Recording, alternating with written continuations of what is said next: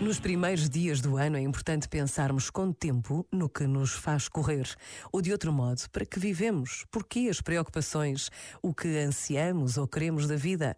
Mas essas questões são tantas vezes ainda reflexo da posição egoísta em que vivemos, onde o eu é o centro de tudo. Ângelos Silésios, poeta místico do século VIII, escreveu: A chuva não cai para si, o sol não brilha para si, tu também és para os outros e não para ti. Este momento está disponível em podcast no site e na app da RGF.